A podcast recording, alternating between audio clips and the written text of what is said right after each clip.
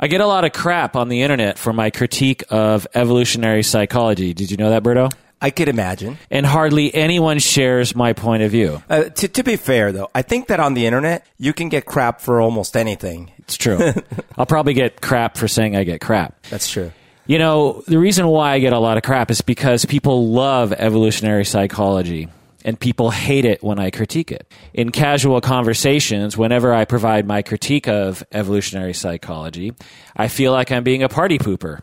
I feel like I'm raining on everyone's parade, like I'm a grumpy naysayer. I think people are in love with evolutionary psychology because it provides simple explanations for our behavior. And people love simple explanations, right, Berto? Um, I do think people love simple explanations, but I think there's more than just the simplicity of it because even starting with like the Naked Ape book and stuff like that, the it, there's surprising insights when you look at humans as animals. I will say quote unquote insights.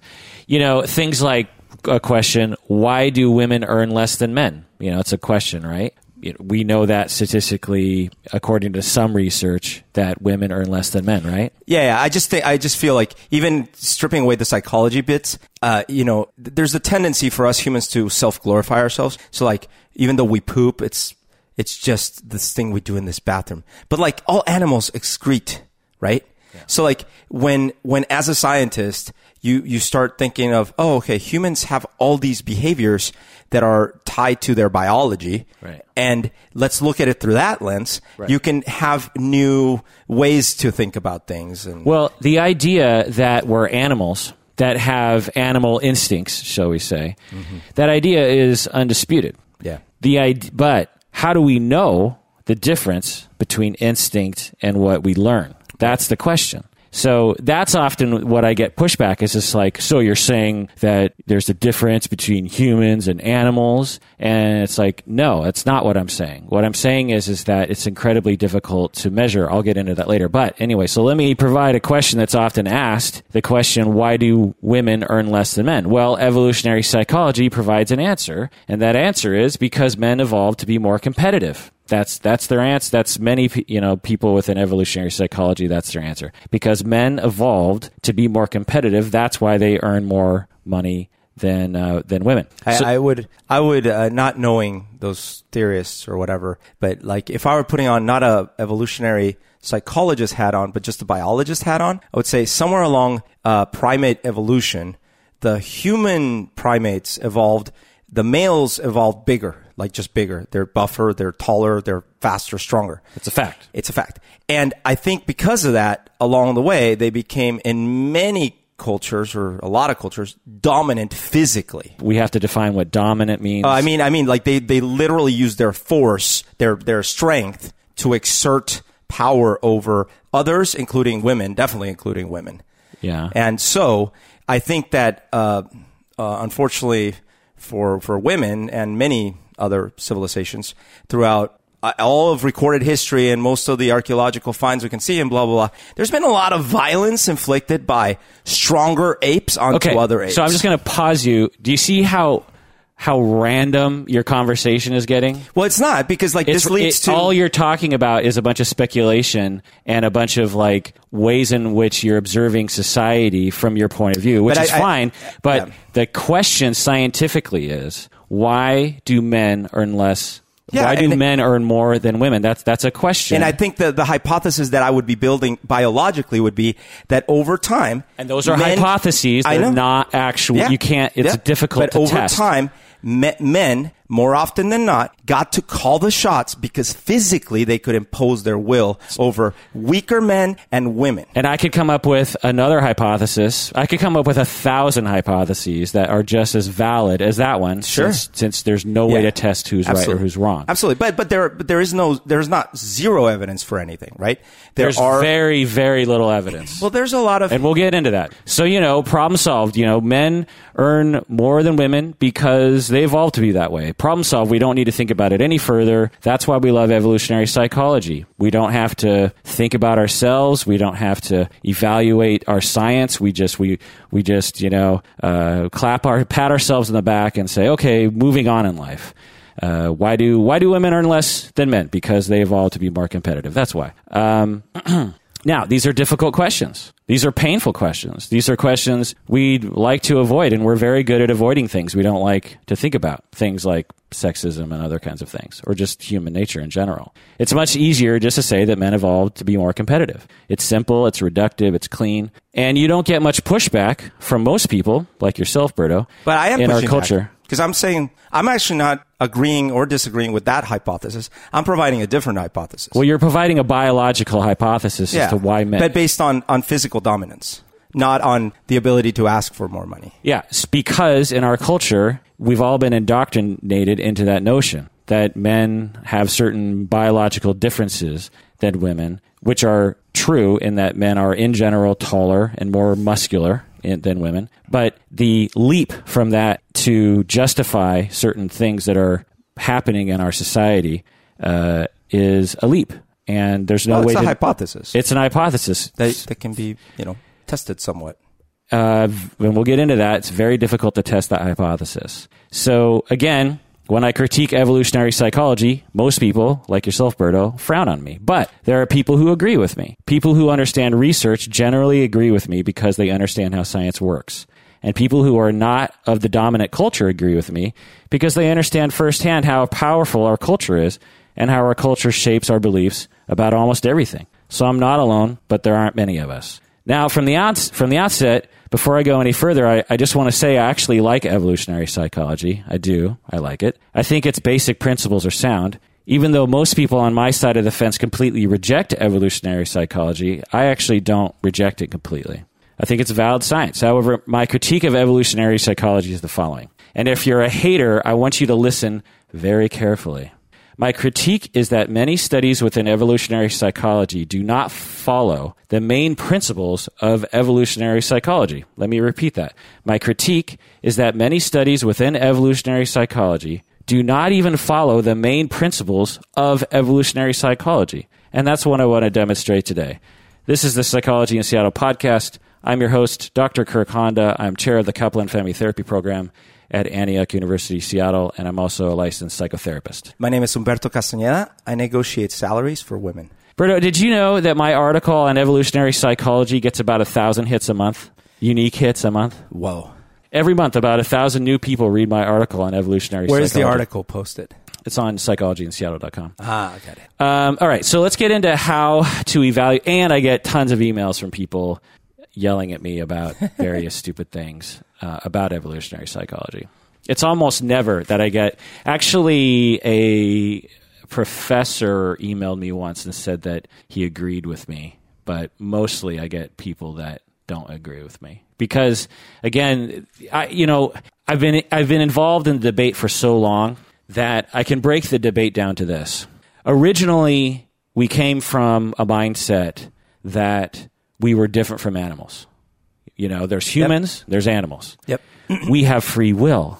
We have we have God.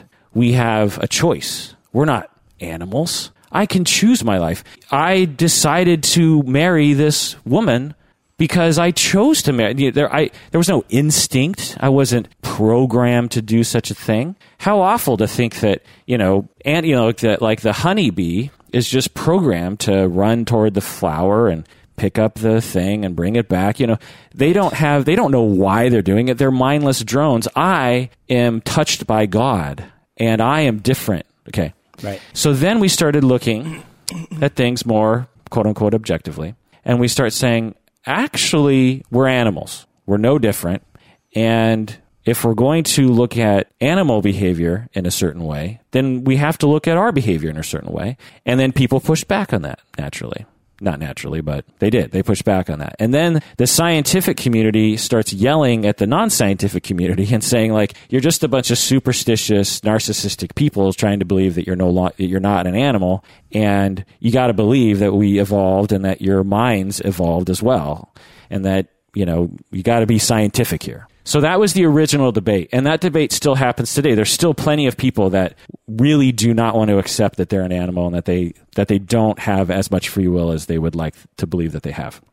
So then I come along and I start looking at the research and I start critiquing it. And just because I'm critiquing evolutionary psychology, the scientific com- people that have a, a very low grade understanding of science, but even some people that have a high grade understanding of science, will attack me because, and they'll they think I'm coming from a place of anti-science. They think I'm coming from the position that humans don't have instincts. I actually believe that humans absolutely have instincts. It seems quite intuitive to me, and there are there's evidence that we do have, that seems that we do have some instincts. However, evolutionary psychology, as I will demonstrate in a bit, goes way beyond what I believe they have the ability to say because of a lot of reasons again that I'll get into. Uh, by, by the way, though, this is not unique to these fields. Like, I, I don't, I know you follow astronomy a lot and, you know, based on mathematical results, you have any number of extrapolations about the fact that we may or may not live in a hologram. We may or may not be living in multidimensional space. We may or may not be living in um, in the past or the future, or you know, like there, there's all sorts of uh, extrapolated meta meta theories that come up within the scientific community that are based on mathematical findings mostly and some observed phenomena uh, in in space. Mm-hmm. Uh, so I think it's not uncommon for folks to use their imagination and run in one direction. uh-huh. Right. But when people run in the direction of extra dimensions, that rarely has a implication on our society and on human suffering, which I will get into in a little bit. Anyway, okay. So, how do we evaluate research? How do we evaluate research within evolutionary psychology? Well, the first thing we have to do is we have to define what evolutionary psychology is. And let me define it. Do you have any idea what the main tenets or the main principles of evolutionary psychology are? Um, I know we've talked a little bit about before, but uh, the I don't know if you're referring to like the the types of markers that need to be present for you to think that something is due to evolution in in a behavior, or if you just mean maybe. like some te- pillars of the field. I guess just tell me what you know about evolutionary psychology. What are the major principles? Well, I you know I guess I'll just spout some stuff, but um, there's there's the the the general uh, belief that uh, our our genetic uh, programming, if you will, determines a surprisingly large amount of our day to day and societal behaviors, and that we can test for some of those by uh, looking through uh, common patterns throughout societies, common patterns in similar animals or similar animal, you know, uh, societies, uh, common patterns in archaeological records or historical records and things like that. Um, I don't know. yeah, it. you're talking a little bit about how, how we evaluate mm-hmm. evolutionary psychology uh, and a, also a little bit about the main tenets of evolutionary psychology, but I want to break those out. So the main principles of evolutionary psychology, there are four of them. The first one, which you kind of hinted at, which was the idea of what they call massive modularity, or what I like to call psychological mechanisms. Not what I, but there's two terms for it, and I prefer the term. Massive modularity sounds kind of funny, but psychological mechanism makes more sense to me. Evolutionary psychologists propose that the mind consists of cognitive modules or psychological mechanisms. They believe that much of our behavior can be explained by internal psychological mechanisms that evolved through natural selection in response to stimuli that result in advantageous behavior. You follow me? Yeah. These psychological mechanisms are information processing models that are designed by natural selection to attend to certain components of the environment. Each mechanism pays attention to particular environmental cues and reacts according to its evolved function. Does that make sense? Yep. For example, we likely evolved a psychological mechanism to reward us for having sex. That reward is a neuronal process that makes us feel pleasure when we orgasm. This is designed to motivate us to have sex and therefore reproduce. Make sense? Yep. It's a psychological experience. The experience of pleasure is a psychological experience. And we clearly, and probably many other animals, evolved this mechanism that when we orgasm, because you don't have to feel pleasure when you orgasm. Right. There's no biological necessity that you, you know, the, the necessity is that you that you ejaculate, right? That's right. that that's the necessity. You don't need to feel pleasure, but if your brain rewards you with pleasure, you're much more likely to do it again. And so whenever that mutation evolved, probably way back in our reptilian, maybe even maybe even vertebrate line. Maybe fish might feel pleasure too, and they. I'm, I'm just taking a guess, but Yeah. at some distant point in our evolutionary tree history, we evolved this psychological mechanism. As soon as we had the neurons to make us feel pleasure, it would it were it perhaps I mean it could even be said that might have been the very first pleasurable thing that ever evolved in, in in life, and so Potentially consum- consuming some some nutrient. yeah, right.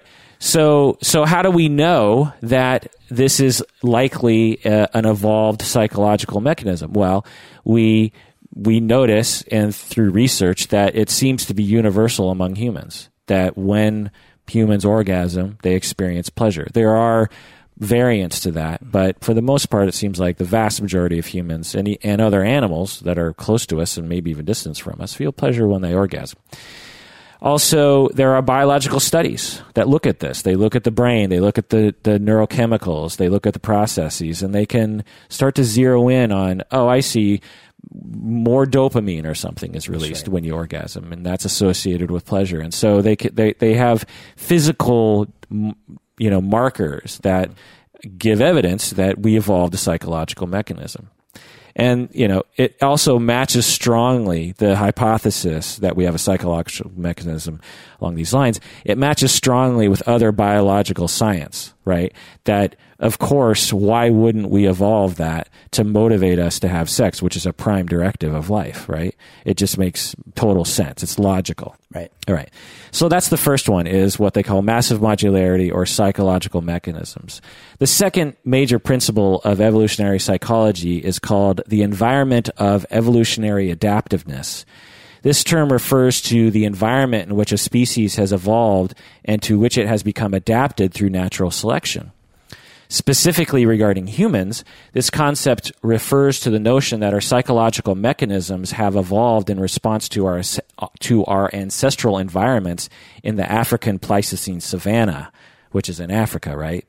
It's pretty clear that we came out of Africa, and so our understanding is that most of our psychological mechanisms are adaptive to that period of time, which was about 200,000 years ago in Africa on the savannah. In other words, our ancestors thrived in the on the African savannah 200,000 years ago, and as a result, certain psychological traits that aided in survival in that environment were selected and are still seen in modern humans. Make sense? Yep. Okay, so that's the second one. The third one is gradualism. This is the third major principle of evolutionary psychology. Evolutionary psychologists argue that psychological mechanisms do not evolve quickly.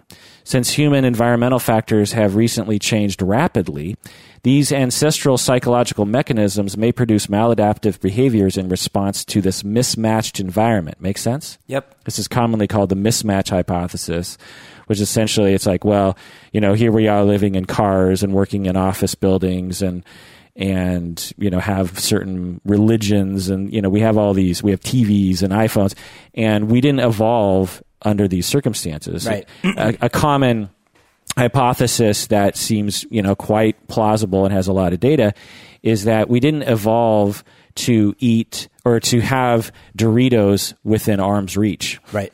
We evolved Sugar and fat were precious commodities. Right. And you couldn't just get it. right. We evolved in an environment in which those things were quite rare and quite valuable to us since they're high in calories.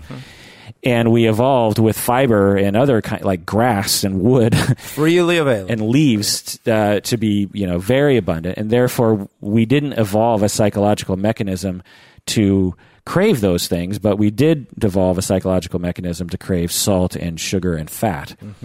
And now with our society, we have the ability to put salt and sugar and fat within arm's reach of us on everything. at, you know for yeah very easily and therefore because of this mismatch with our original uh, environment of adaptiveness we have problems and so you see that Which is funny. That's what cookies are, right? Pretty much fat, sugar, and salt. Pretty much everything you like is fat sugar and salt pretty much Salt, caramel, ice cream. and everything you hate is basically fiber. Fiber. yeah. All right. The fourth and final major principle within evolutionary psychology is what they call universality, and this is a very important one.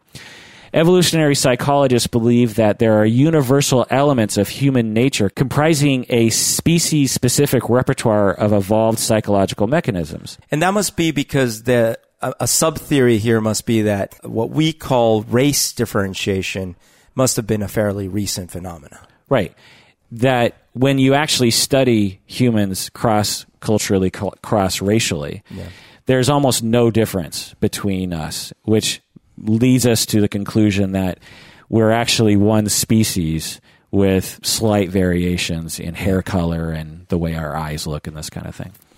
For example, researchers have found that smiling and laughing seem to be universal behaviors associated with happiness and enjoyment across, across all cultures. Evolutionary psychology posits that universal forms of behavior exist because they have provided some competitive advantage and were therefore selected 200,000 years ago and, and before. That makes sense? Uh, right, yeah. Okay, so review we have we have mass, massive modularity or psychological mechanisms. Two, we have the environment of evolutionary adaptiveness, which is the African Pleistocene savanna. Three, we have that things are gradual in terms of evolution, and therefore we have not evolved to our current environment. Our biology is still optimal for the African savanna, not optimal for our current mm-hmm. situation. And that things need to be universal, that psychological mechanisms, in order for it to be a psychological mechanism, it has to be universal to our species. Okay. I still don't get the name mass modularity. Yeah, it just means that we have modules in our brain, cognitive modules, and there are a massive amount of them ah, okay, okay. that deal with all sorts of things, like okay. your craving of sugar and your orgasm and your desire for closeness and your need for sleep and your need for you know just all sorts of different cognitive modules. And that and that's one of the things that people don't like about this theory is that it reduces human nature or even animal nature to these discrete cognitive modules. But I actually give them a break on that because if you sort of let go of that specific metaphor you can perhaps see that it's it's not as simple as that when you're talking about human nature. You don't you don't right. have to reduce every little stimulus to a specific psychological mechanism. You know what I mean? Yeah. And and and I mean, but there there's also like um, if you move away from psychology a little bit, but still within human perception, you know that well there is there are some quote unquote modules in the brain that detect color and detect shapes and right. detect borders and blah blah blah blah blah. Right. And when you have injuries to those very specific areas, you'll see very specific deficits in yeah. our brain functioning. All right, so what are the five ways, which you got into a little bit, in which evolutionary psychologists evaluate their own hypotheses? What are the five ways in which they can test their right. hypotheses. So I, I was saying some of them. Let me try to recap those. One of them is you mentioned animal research. A, yeah, like so if it's present in other species. The other one was the universality within humans, meaning across the world, across different societies, that yep. kind of thing. Good. Another one, and I don't know if it's the variant of the same thing, but it was historical evidence, I guess, uh, both from our, our archaeological slash anthropological, whatever, uh, and maybe even written history I don't know uh, if that's too recent for their purposes. And then I guess maybe another one would be a direct connection to some physical process. If they can demonstrate, for example, the, you know, hey, you know, humans have to, again, I don't know why I'm on pooping today, but humans have to poop. So there's a little tickle down there when you need to poop so you can want to poop or something like that. Yeah. You're you know? getting into more of the specifics on how to evaluate specific hypotheses. Yeah, I guess what I was what I was trying to get at, and again, this might not be one of theirs, but I was thinking if you could demonstrate some intrinsic physical, uh, biological need that the human has, then it's kind of hard to argue that well they might have evolved, they they might just have that need because of society, but you're like, well, no, they have to pee, you know. So I, I don't know, I, I don't know what what to phrase that as. Yeah, uh, yeah. Well. I think we'll get. And I'm missing that. a fifth one anyway. So well, uh, the five you got two of them, which are animal research and what, and you're saying universality, mm-hmm. but what's commonly called cross cultural research. The other three are twin studies. They'll they'll oh, use twin studies right. because the idea is, is that twins have identical Right. biology, uh, at least at conception, and therefore their behavior, if there are similarities when they are separated. So there's a limited amount of twins that are separated at birth. Right. And so if you study their behavior and see the similarities, then you can see what perhaps was biological in nature. Man, Octomom could have helped so much here. She could have just Shipped out each baby to each continent. you, you joke, but there would be a lot of orgasming researchers if that was the case. I mean, they, But that's because it's pleasurable to orgasm. I mean, because t- twins, uh, finding s- twins that are separated at birth is actually kind of hard. So, what are the limitations to twin studies? Do you think? I just said one. It's hard to find them. Well, first of all, let's say you do have a twin, uh, t- s- s- a pair of twins, and you ship one to New York and one to LA. yeah. Well, the societies are actually fairly fairly similar, and Exactly. they're both living at the same time Exactly. now, and you know, so and they look the same they and they're the treated same. similarly. Exactly. You know the the idea is is like and a lot of famous evolutionary psychologists will use this as a poignant ted talk bullet point to prove how our psychology is so much dictated by mm-hmm. our biology. They will find one case in which twins were separated at birth and they married women with the same first names, women that looked similar, they had similar jobs and and this sort of thing.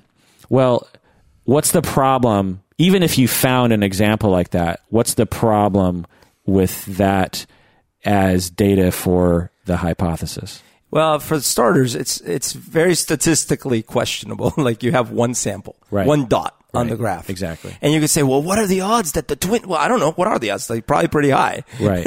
Exactly. because again, you're we have similar standards of beauty. We have similar homogeneous population overall. Right. Not to mention, well, anyways, I could go on, but Well, but because, like what you were saying, they because they look similar, they do look, look similar. They might have been inducted into the same kind of social groups, Right. And the same kind of social groups probably have similar types of people, Right. And and the thing is is it might be completely biologically determined, but Yeah. we don't know Yeah. because It's not a definitive thing. right. And and you mentioned it. Often twins even when they're separated at birth are raised in a similar culture because it's not like if you have twins that are born in New York and separated it's not like you send one to you know the middle of Africa you know you send them somewhere in the country you know That would be a better telling study where the you go into the one in Africa. It's like, how you doing, buddy? It's like I can't find the, the blonde with the freckles. Right. You're like, oh, your brother found the same blonde with freckles in New York. right exactly also these examples are not actual studies they're basically someone comes along finds these twins and then cherry picks information if you and i berto we're not twins Oh, if what? if we looked for examples in which we were coincidentally very similar eh, among the billions of possibilities, we would find probably a hundred Yeah. that would be eerie. Well, and and here absolutely, and here's here's a thing that all of us experience. So this should be the first indication. You know how like pretty much everyone from the same decade is like you play a certain song from the '80s and everyone's like, "Oh my god, I love that song!" Right? Right. Or you're like, uh, "Did you ever watch Transformers when you were a kid?" "Oh my god, I did," or whatever. Star Wars. Pick your cultural phenomena from within like a five to ten year radius, Right. and there's gonna be like eighty percent of the people are gonna gravitate to that and be like, "Me too." right. right. So twin studies, although useful in some ways, are not generally very sound for the limitations that we have. Again, if we designed a study that would be a better way of evaluating these things, we would take twins and we would experiment on them in different biodomes with different people. And we would get a whole bunch of twins. We would produce hundreds of twins. Right. And we do this with rats, by the way. But we can't do this on humans. So that would be the only way to know because that's one of the major limitations of evolutionary psychology when it comes to humans is we can't do many experiments on humans particularly over the lifespan right? And so all of it is very variable dirty shall we say. There's a Yep. lot of confounding variables that you can't control for and if you're a researcher you understand that All right, so there's twin studies that can provide some data for evolutionary psychology. But again, they're very expensive, they're very difficult to track these people down, and they're not often used. The second way is through animal research, as you mentioned. What are the limitations to animal research? the closest animals that'd be like maybe chimps. There's a lot, still a lot of potentially modern day scientists might have a lot of ethical problems with some of that, uh, but depending on the type of research you end up having to do. And even if you could do all the research you wanted to do, there's still a pretty large gap between chimps and, and us uh, genetically, even though it's a tiny little percentage, it's still a very important percentage. Uh, obviously, societally, like in other words, chimps culture is like at a one and we are at like an eight. So right, that's the other limitation is that the idea is that chimps don't have culture and are therefore enacting instinctual behavior 100% of the time. That idea is ridiculous. Right. Chimps do have culture. In fact, uh, was it there's a, I, there was a recent podcast I think it was Radiolab I listened to in which they talked about a case of orangutans I believe who apparently they're very aggressive. The males are very aggressive with each other. And then there was this camp or city or something that was like dumping all their extra food, their refuse in this hole.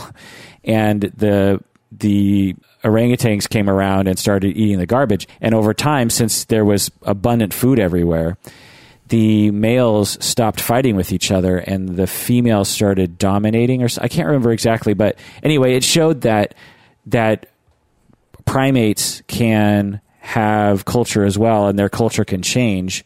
So it's unclear what their instinctual nature really is. Yeah.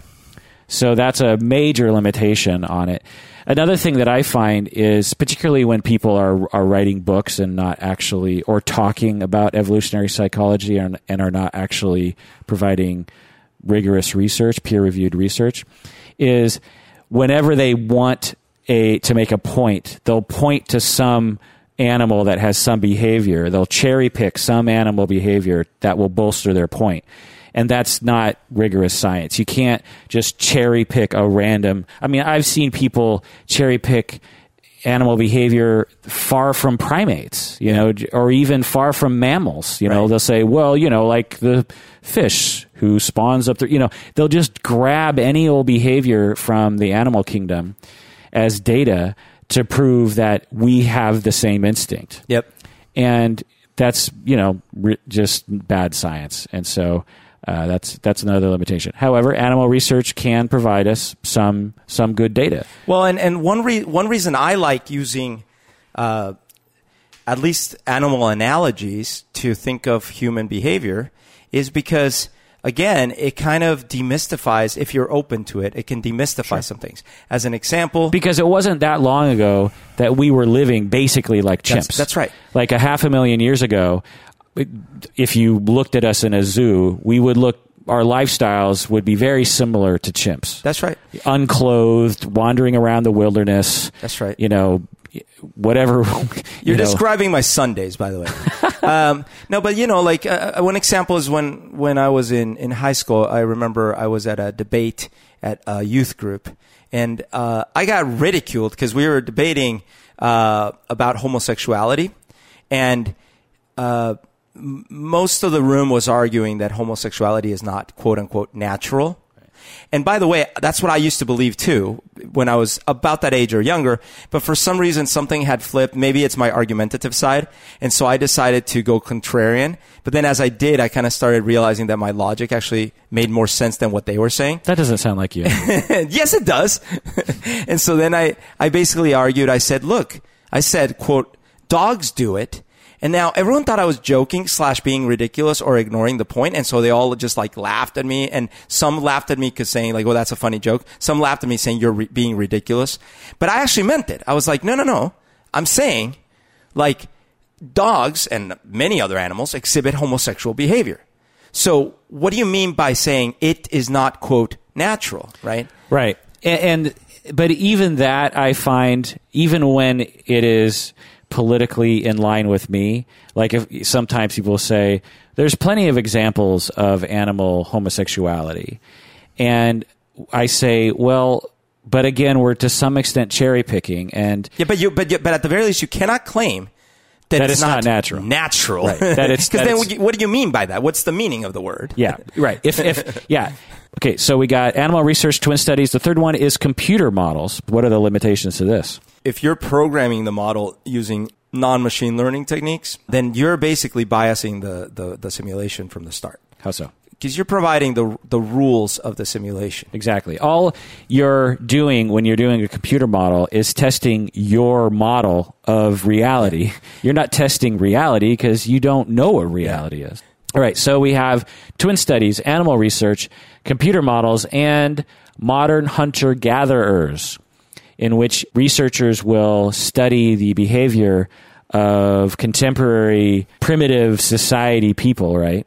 People in the middle of Papua New Guinea or something like this and extrapolate from that that they are existing in a behavioral way that they believe is similar to the way we must have behaved in the African Pleistocene. The way they structure their their life and how they've adapted to their environment that they're currently in, they believe is likely to the African Pleistocene. What are the limitations to this form of research? Well, even primitive societies vary dramatically culturally.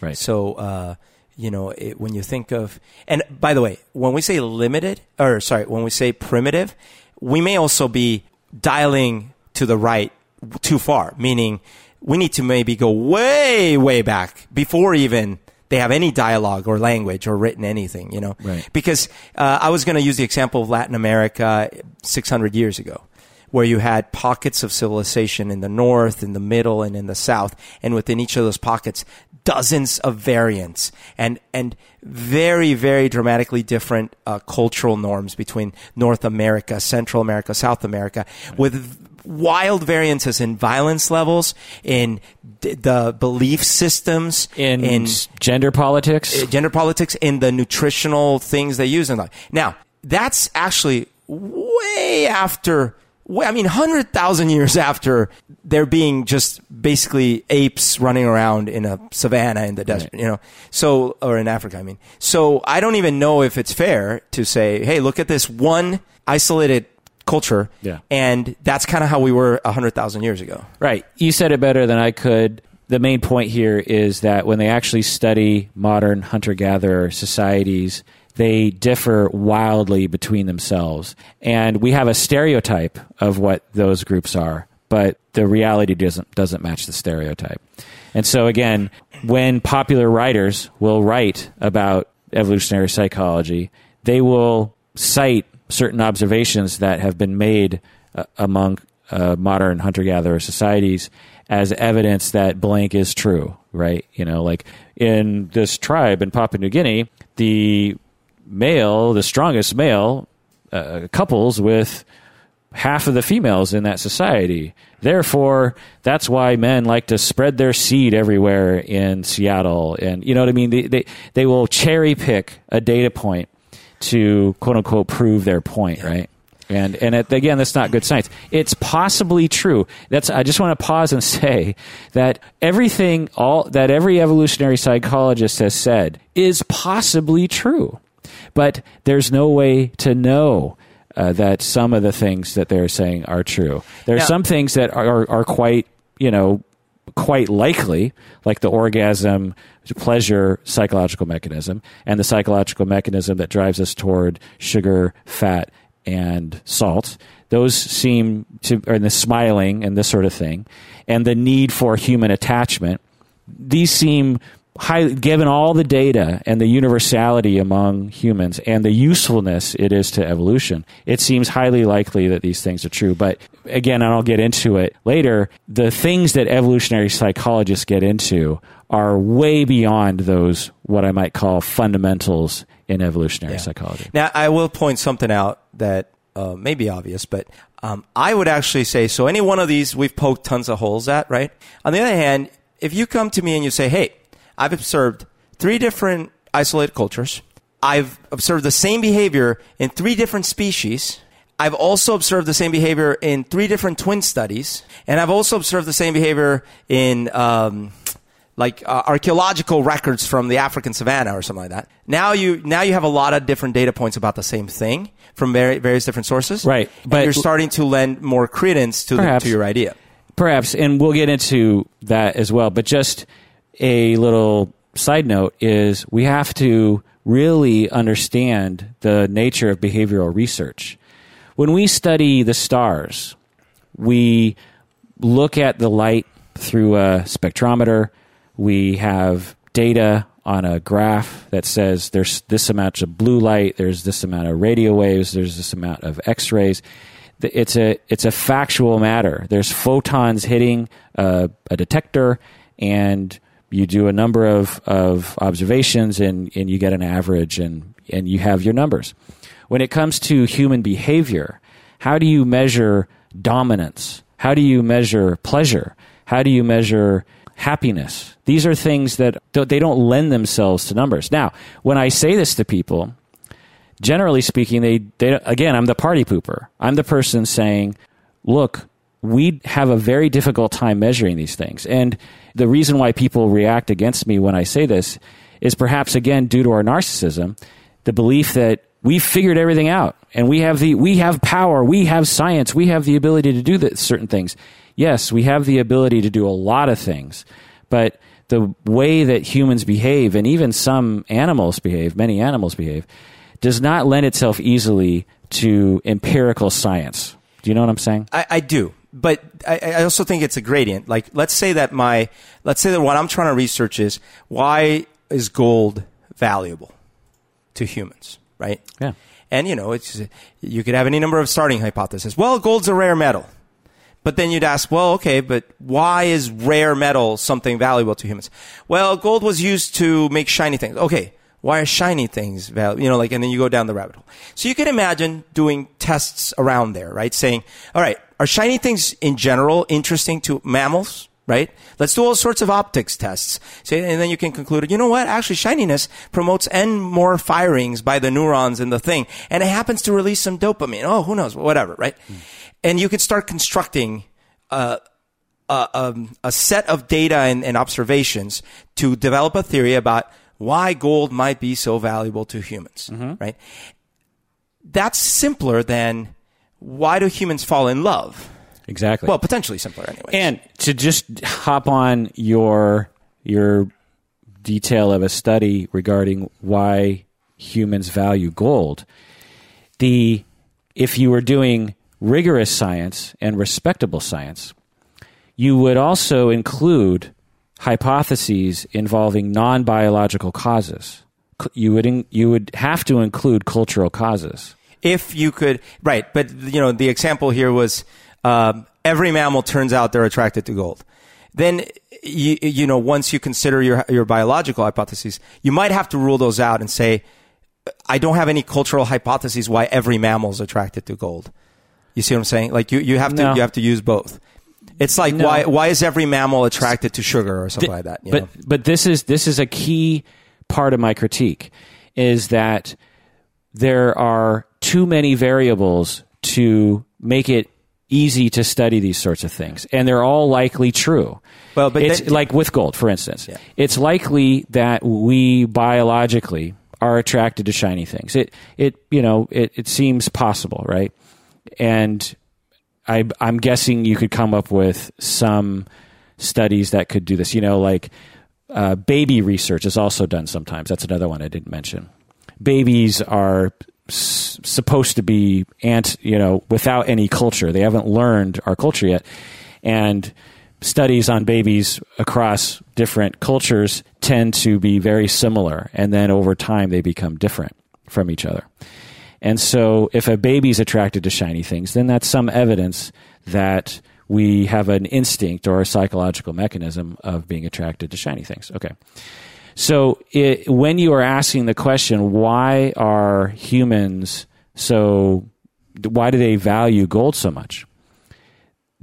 Not only does the biological route have to be taken, of course, but the cultural route absolutely also has to be taken because it's absolutely a factor.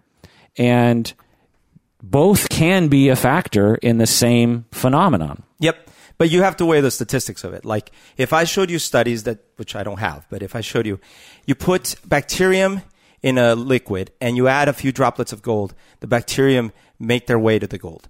You take insects and you put some granules of gold on the other side of a space, the insects will go to the gold, and on and on and on. And I show you repeated natural a range of organisms from all different types of kingdoms. Well, yeah. that gravitate. Then you'd have to you'd have to look at that Yeah, and say, yeah. you know what? It's probably biological. Right. Uh, we have things like that, Yeah. like with sugars, salts, Yeah. and fats. Most animal mammals love sugar, salts, and fats. That's right. But when it comes to something like gold, which is what often evolutionary psychology will spend their time studying, there is no such thing as a biological premise. Well, I don't, I don't, I don't know that that's true because what, what turns out that gold is a very uh, unique element Right. in the periodic table. It has very unique properties. It, it, and so maybe humans would have always ended up searching for gold with or without their specific culture. So it's kind of hard to know, but And that's the thing. Yeah. Hard to know. Yeah.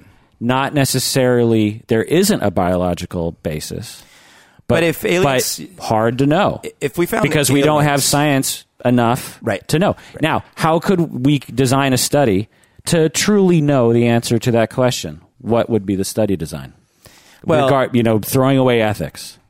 uh, about yeah i guess if the question was very specifically formulated why does it you know why does it seem that gold is valued by human societies in general or something like that Well, it's just to sort of be a nitpicker. That's not a proper hypothesis. Why does it seem? Is not. yeah yeah sorry uh, the let's say the hypothesis was uh, let's oh, a different one could be better maybe but it's but Why are humans attracted to gold? no no but the let's say the hypothesis was People value gold more than they value other things. the humans are attractor are attracted to rarity. That's the hypothesis. And then so we're going to say because because of humans being attracted to rare things, they are attracted to gold. uh, As an example, that's my my working hypothesis. In, in Well, now we're getting away from gold and we're getting away to rare. Well, but I'm explaining why they're attracted to gold. Because gold is rare, and hu- and I'm saying in my hypothesis, humans are attracted to rare things, and I'm going to attempt to prove that. And then if I can prove that, and I know I can show that gold is rare, then I'll say, therefore, that's a likely cause why they're attracted to gold. Well, that's a very different question than humans being attracted to gold, right? Because gold is rare. Because eh, so so rather than walking you through this, I'll just tell you the answer. The answer is is you have to take babies when they're born and actually raise them very. You take hundred babies over here and hundred babies over here, and you raise all two hundred babies very similarly. You you try to control for all variables and then you introduce the variable into the two groups. And for instance, in one group, you make gold abundant, and the next group, you make gold very rare. And you measure certain behaviors that you would mark as one person valuing the gold more than someone else. And so, are they attracted to the rarity of the gold, or are they attracted to just gold? And so that would be the way that you could do it. Of course, we could never do that. It'd be one way too expensive, completely unethical, and terrible. And so, those are the only ways we could know the answer to that question in reality. Another way is to get a time machine, go back in time, and to actually document the evolution of humans over time. But, uh, Short of that, it's it's very difficult to tease out the difference between learning and biology. Yeah. I mean, as, as one thought experiment though, imagine if you did a test that you could somehow roll out throughout the internet or something. Um, a million people respond from all over the world. And the test requires them to select things from what seems to be random screens. And it's designed to try to pick apart what types of things they're visually attracted to. Then you run another test, similar tests with a range of animals that you can test with. Mm-hmm. And at the end of all these studies, you, you show that statistically, a range of different mammals, including including humans, seem to prefer the the rarer of a set, as an example. Mm-hmm. Okay, then I would say, okay, well then, my working hypothesis now is that because of that uh, adherence to wanting rare, mm-hmm. they will seek diamonds, gold, sugar, salt, etc. And then you, someone could come and, and refute some of them. Say like, well, it turns out that you might be right about rarity for some things, but sugar has this trump card where it's not rarity, it's uh, sustenance or whatever. And and then you could work through that. But I think that the what you're getting at is that why do humans prefer gold or love gold? If you just try to answer that kind of from the psychological, like I like gold, that's that. Yeah, you're right. You have to just grab a ton of babies and go to work. right. And uh, there are people who do studies just as you designed. Yeah. They will, over the internet, do a study on thousands and thousands of people.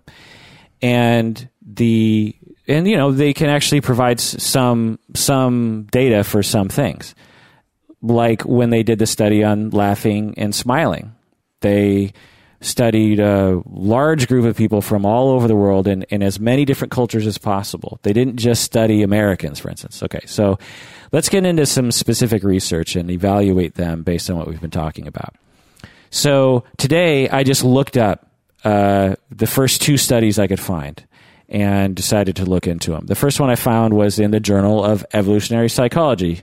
It's a good journal to look into to find one. This one is from this year. It's by Zebrowitz et al.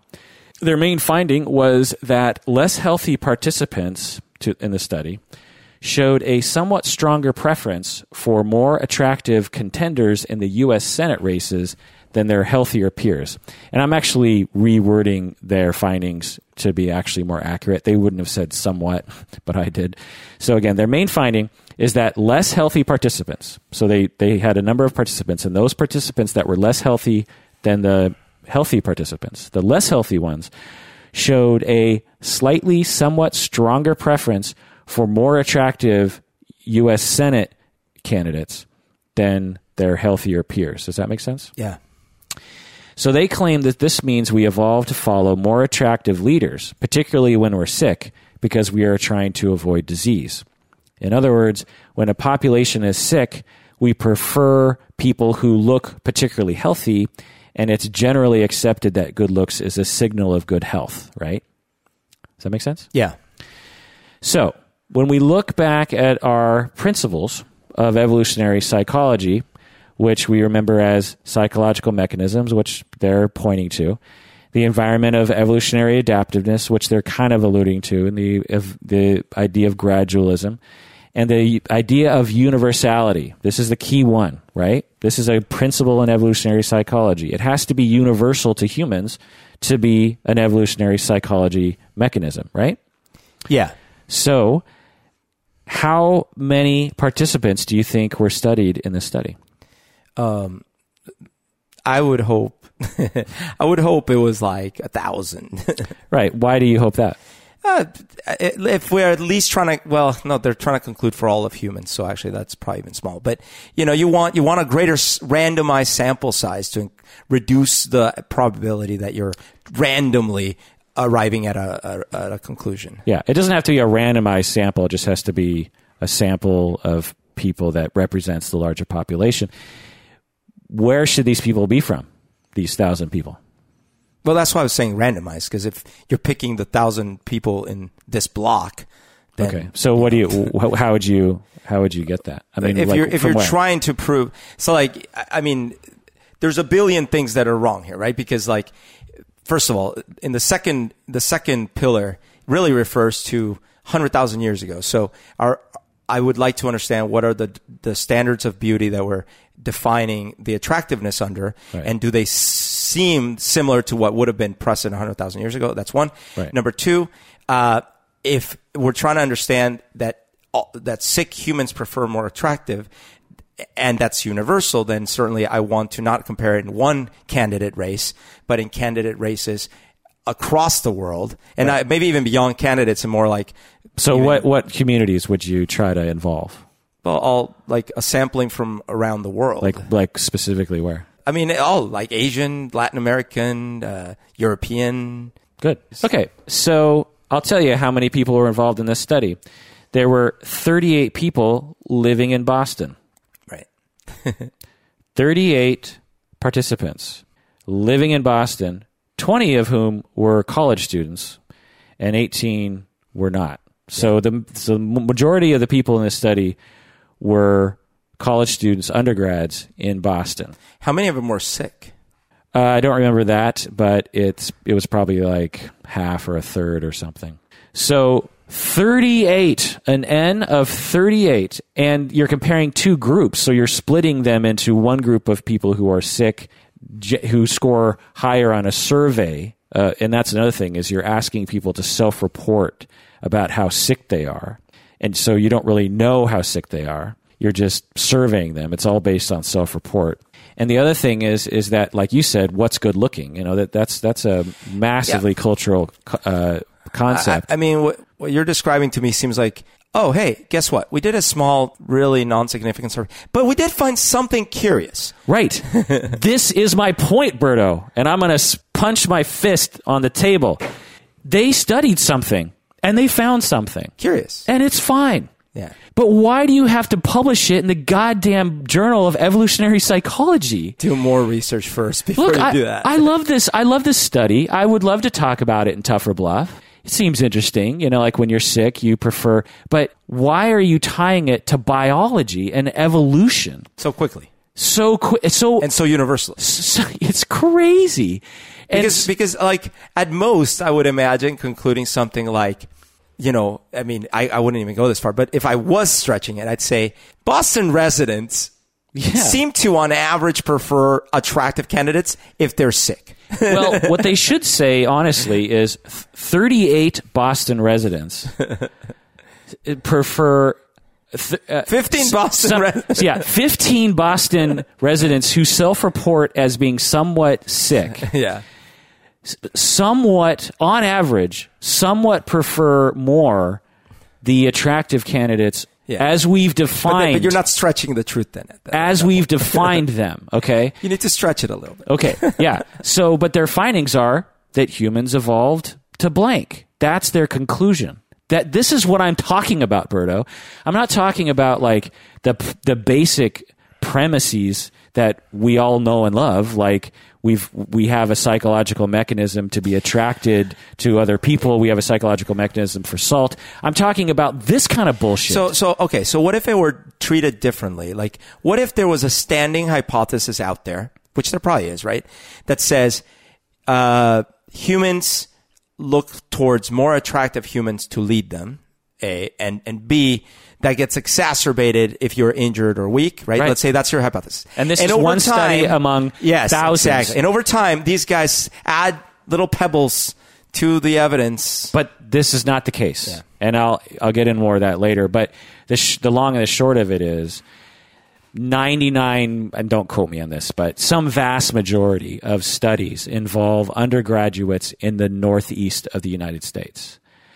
So obviously we are not talking about universality here. We're talking about basically evolutionary psychology is just a social psychology endeavor among 20 year old college students in the northeast of the United States. That's that's what the research is. Now, so in order to do universality, they'd have to go all around the world. The reason why they don't do that is why? Well, A, it's expensive. It's way too expensive. It's incredibly expensive. B, in fact, it might it's- be unethical in some cases, depending Yeah. on what they're doing. and what's C? They might not actually be able to do the, the study in other in other parts of the world. Yeah. And Like, like imagine that you're doing a human sexuality study, and you go to all of the Middle East. Like Right. you're going to have a really hard time. Yeah, and and related to that, when you are working with different languages, you're working with a problem of things being translated wrong. Oh yeah, totally. I mean, our word for for attractive might not translate similarly, even amongst ourselves, let alone to another language. And so, you know, and again, we're all basing this. We're not. If you were to measure blood in different cultures, you don't need language. You just pull someone's blood and you put it on a litmus thing and you test it. Right. But when you're dealing with psychology, it's all talking and self-report and surveys and people are in different moods on different days and they have motivated reasoning sometimes when they're answering these questions. Maybe they hate psychological studies and they want to screw it up. When you're measuring blood, you can't do that. There's no ability. You, a, a participant is, has a really hard time messing with the study, right? So that this is now am i saying that the science is crap? No. What i mean is that when we talk about these studies and when authors write up these studies they must acknowledge this and they do not. So so they barely mention a couple limitations in their study and they quickly become defensive about the limitations. This is a very common evolutionary psychology thing that very much indicates to me that they're insecure about their science. Because these are smart people. Yep. these are people with doctorates and these people understand the nature of science and they barely mention the limitations and then they quickly become defensive and sometimes they don't even mention culture at all. They don't even mention the possibility and and they don't mention the oh and by the way these are only 38 people living in Boston so obviously we're not following our own principle of universality but blah blah blah blah and, and they don't refer to the larger study pool they don't talk about that so I'm trying to look for that and if it existed, my guess is, is they would point to it and say, this is another example of blah. Because, you know, when you do a study, that's, you live and breathe that study for potentially more than a year. And so you're going to know about the general uh, science in that area. And if they're not writing about it, then my guess is it doesn't exist. Right. And they're just coming up with something that's, that's pretty new in the field. yeah, I have no problem agreeing with you on all this. All right. The second study, I only want to talk about two, is in the journal Human Nature, and it was last year, Moss and, and Maner. Their main finding was when they played a ticking clock, women were slightly more likely than men to answer questions on a survey that made it seem like they were slightly more likely to be rushed to get married and have children. Does this make sense? No, try that again. so again, I'm rewording it because okay, the way they word it is way too confident. Okay. So they take men and women and they uh, they just ask them a bunch of questions, and then they take another group of men and women and they play a ticking clock, like tick tick tick, and they ask them they ask them the same questions, and then they compared it to the two groups. okay, And so women were slightly more likely than men to answer questions on a survey that made it seem like they were slightly more likely to be rushed to get married and have children when the tick. So essentially, they're mm-hmm. saying when you play a ticking clock mm-hmm. for men and women, it engages women's anxiety or something to get married and have children, and it doesn't do the same for men. okay, But again, when you look at the data, it's a slight difference. Okay. And for some men, when you play the ticking clock, they had an increase in their anxiety to to have to get married and have children. So so okay. So their main conclusion, and this is direct, embraced, This embraced. is, this is a well. This is a direct quote. okay, This is consistent with the fact that because men's reproductive potential is not temporarily I knew they were going this way. temporarily limited to the same extent that women's is, men should be less threatened by environmental cues that signal the passage of time. Indeed, the fact that we found effects for women but not for men supports the idea that the manipulation primed threats linked with the temporarily limited nature of women's but not men's reproductive capacity, as opposed to their more general forms of uncertainty or stress. Do you know what this means? Uh, yeah, I mean, they're saying that like they're saying that a, a ticking clock reminds women that time is passing and they're getting older and their eggs are going to become unviable. So it stresses them out and they want to get married and have kids. Right. now, even and, and this Yeah. is a biologic. What their argument is, this is an evolutionarily Right. d- determined psychological Okay. mechanism. As if two hundred thousand years ago there were fucking ticking clocks. Right, right. Okay, so here's what I'm going to say. Even if I took everything else of their study at face value, right, I'm already going to provide an alternate hypothesis. A ticking clock, because it's a repetitive sound, is a stressful stimulant. Stress, my, my hypothesis is stress makes women want to have kids. Yeah. Right. Yeah. There's a there's a million different speculations. Yeah. In addition to that, I mean, Tick, uh, tick, to me, tick. to me, what, what, what I thought of when I read this was that in our society, we call it a ticking clock. Yeah. You know, we say, oh, women, your, your biological clock is ticking. If anything, this is a, a cultural, this is an argument for culture. Right. More than we don't, we else. never say to men, your biological clock is ticking. We don't say that. That's right. And so when you prime a subject, a woman, with a ticking clock, that cultural message gets under their skin a little bit. When you ask them about marriage and children, they probably get a little worried about it. It has nothing to do with biology. So, so you, again, even if you ruled out small sample size, uh, statistical variant, anyways, what, even if you roll that, you said it just a minute ago. You said there were no ticking clocks in the African savannah. I know. as far as we know. Okay. So now, what, what was the sample? How many people and from what countries? Oh, it was it was actually surprising. It was a million people. They, they've never before had so many countries represented, and they started the study hundred years ago. 59 undergraduates from one college.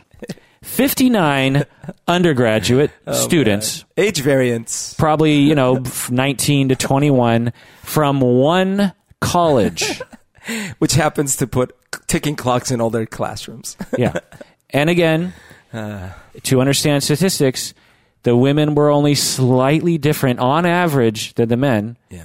meaning that the bell curve and that some men actually increased their response time of wanting to have children and get married when they heard a ticking clock, and some women it didn't affect them at all. But that's because those men were gay, and they evolved to uh, gay men evolved to respond to ticking clocks in the African savannah.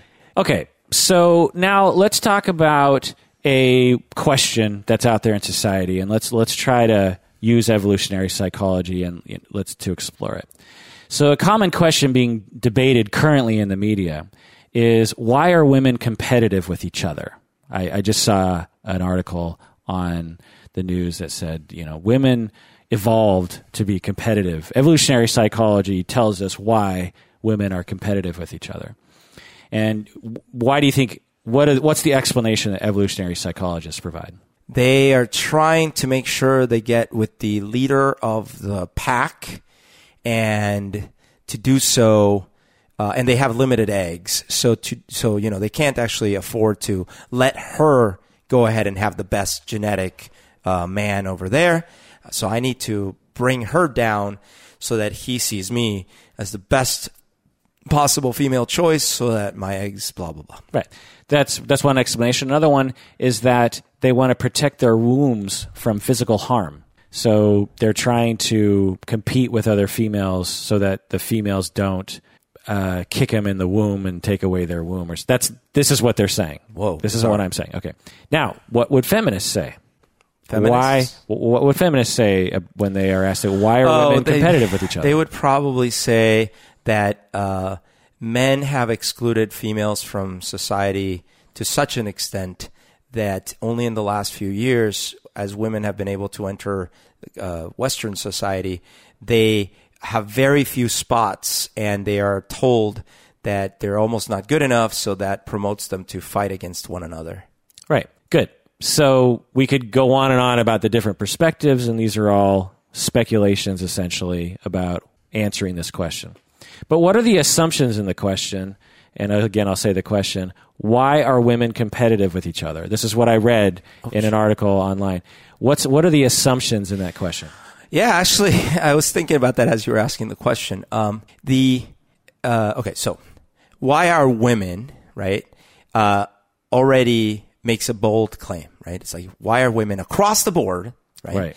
Of We're all lit- ages and races, Right. We're literally they- talking about three and a half billion, Billion. people. and and throughout all of time too. okay. Right. All right. So why, why, are, they 300 and, th- three, 3.5 billion people on the planet? quote unquote competitive. Now, okay, so what does competitive mean? Right. What does So competitive mean? Is competitive? Oh, because is competitive bitchy behavior? Quote unquote. What's Is bitchy it- behavior? Are they being rude? Are they trying to step on each other's feet? Are they kicking each other's wombs? Yeah. What's competitive? I mean, my cats are c- competing right now. They're trying to kill each other. They, okay, so they must have some working definition. Uh, they have a working definition, yeah, but how do you measure that? Showing outward aggression But, uh, towards one another. Right. So often what they will do is they'll reduce competitiveness to something that they can measure, right? Yeah. And but it'll often be quite debatable Like- that it's a valid measure of competitiveness. Okay, so like they will disagree in public with one another, or they will say Well- negative statements more often than Well, what- another, what- or Well, yeah, you're getting at it, but what they often will do along those lines is they'll ask them to tell us I see. how often are you do you feel competitive with females? Oh, okay, okay. So so Or what? if, how often are you um, I don't know, saying bad things about women as opposed to men. You know, it's a lot of self-report because you couldn't possibly follow someone around, Right. and code every single Right. one of their behaviors. That's too expensive. But you could imagine, and again, I can see a billion holes already with this, but you could imagine something like this. Uh, we analyzed published texts from women and men in magazines, newspapers, and blah, blah, blah. And we looked for the following types of words when referring to someone else. And then we looked at when they were referring to a male versus when they were referring to a female. And here's the graph. And as you can see, 10% more of the time, all the female journalists and writers are saying negative things about females. And this is some interesting finding that we're going to look more into. Right. You know. And what does that say? That says something. Well, yeah, I don't know yet what. We don't know. Where was it journalists around the world? What kind of publications were they? But it doesn't say anything about biology. Yeah, yeah, it could all be cultural. It Could all be yeah. cultural. And you know, Or it and- could simply be in the field you studied. Like it could all be computer related and Totally. you know, except it was just right. cultural. Maybe it's a thing that people do when they write, as opposed to reality. You know, writing is not necessarily And by the way- representative of everything that someone does. And by the way, even if you found something by accident that it was genetically based, right? You're not entirely sure of which one is which. In other words, let's say, for example, that it turns out that females evolved to um, to write more descriptively, as an example. Right. So it turns out that they use more descriptive words than men. Right. Twenty percent more of the time. Right. And when you average out the numbers and blah, that you, that's why you find more negative descriptors. Or Right. their fingers are shorter, so it's easier to write words that are on lower on the keyboard, and those happen to be associated with more negative words. Now I you're being sexist. literally, literally, that could be a factor. And there's, there's, you know, in that design that you said. Whereas you the real reason is because women love to mud wrestle. Yeah. So, and, and it's interesting because what you'll hear, and and being in the field long enough, I just hear all the time these contradictory things. There will be people that will say, "Oh, you know, women they always compete with each other," and then you'll hear w- other people say, "Oh, you know, men they're always competing with each other," and as if these are true things. Well, you know, researchers, they're always saying random things. No, but listen, Do you know what I mean? I do know Like what you mean. people will attribute the exact same things to women as they do to men based on whatever bias they have. um, I, I do have a question for you. The, uh, I, okay, here's, uh, I'm putting myself in the position of someone who's going to write a negative comment about this podcast. and they're going to say, why did you cherry pick these two obviously bad studies to uh, burn an entire field of study? Yeah, uh, I didn't. These are the, literally the first two studies I came across. So I'm not a even joking. randomized experiment. Well, it's probably not representative, Yeah. but but these are the first. I didn't have to cherry pick. These were the. I don't have time to do a systematic review of every Yeah. single evolutionary psychology article. I typed in evolutionary psychology into my academic research database, and these were the first two studies that that came up. So I think I had to also click a button that said like I need the full PDF. I don't want to have to order it because I need it today. So and this is very indicative of the sort of research that I find. And there are reasons for that. Uh, and let me go into some of the reasons. Is that is that good study designs are very expensive, as we've been talking about, and we can't experiment very easily on humans, and we don't have a time machine to go back in time.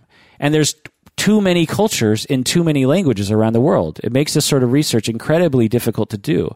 I don't blame people within evolutionary psychology producing substandard research, but what I blame is that when they report it, they don't talk about the limitations. And the, yeah, so so I think you're, if I understand right, a lot of your problem here has to be has to do with overreaching conclusions and lack of discussion of the limitations. and of the confounding variables and the other possible explanations Yeah. exactly. So again, this is my main point. My critique is that many studies within evolutionary psychology do not follow the main principles of evolutionary psychology. Don't you think this is because humans evolved a desire to be simplistic about things?